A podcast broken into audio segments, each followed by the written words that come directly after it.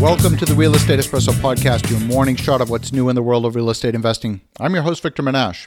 Today, we're going to be talking about the state of the media. This is a bit of a rant, very rare thing for me to do, but you know, I was conducting a little bit of research and I was shocked by what I found.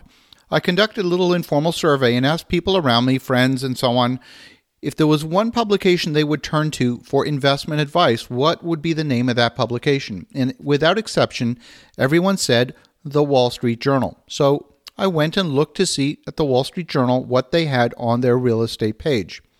The first article I came across was about a luxury home on the waterfront in Greenwich, Connecticut that used to be owned by Donald Trump and his former wife Ivana, currently for sale for about $46 million. Beautiful home. Second article, story about the actor Dennis Quaid selling his home in Austin, Texas for $3.5 million, a home that he purchased with his ex wife back in 2016, just before they separated. Then there was a third article about Jennifer Lopez and her new boyfriend, Alex Rodriguez, former Major League Baseball player, who just purchased a property at 432 Park Avenue. This is a luxury condominium at over $15 million, and that J Lo is actually selling her place in Manhattan for $26.9 million. Now, I'm scratching my head wondering what all of this has to do with the world of real estate investing. In fact, I couldn't really find anything having to do with real estate investing on the real estate page for the Wall Street Journal. It read more like a tabloid than anything else. When you consider the value of the real estate market in the United States and Canada, it, I mean, we're talking huge numbers. You know, New York City, the value of real estate in New York is equivalent to the entire country of France. The value of real estate in Los Angeles is equivalent to the value of all of the real estate in the United Kingdom. And yet, there is nothing being written about it in the mainstream media.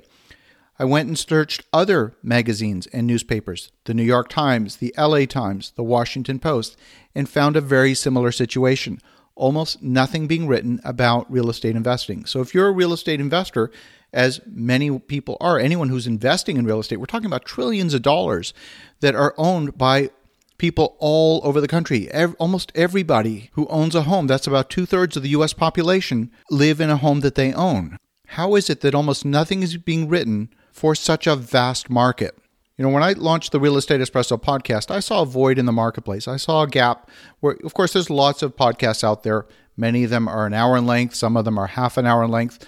Most of them are weekly, some of them are daily but overwhelmingly they are interview style podcasts where you know you can learn from these podcasts you can learn from the interviews but it's not quite the same. If you're looking for insight you're, if you're looking for information about how to analyze a market how to create value how to assess if there's value there's almost nothing out there so here's my request. I'd love to know if you've come across some particular publications, some particular sources that you turn to on a regular basis. I would love for you, the listeners, to reach out to me and let me know what your sources are that you're turning to for information.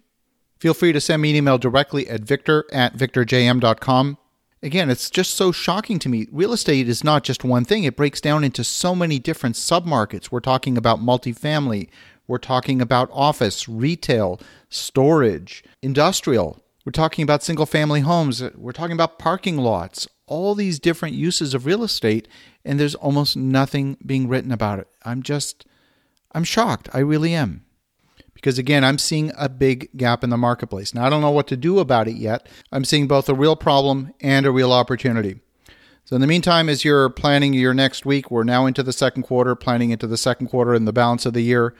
Let me know where you're getting your real estate investment information. Connect with me at victor at victorjm.com.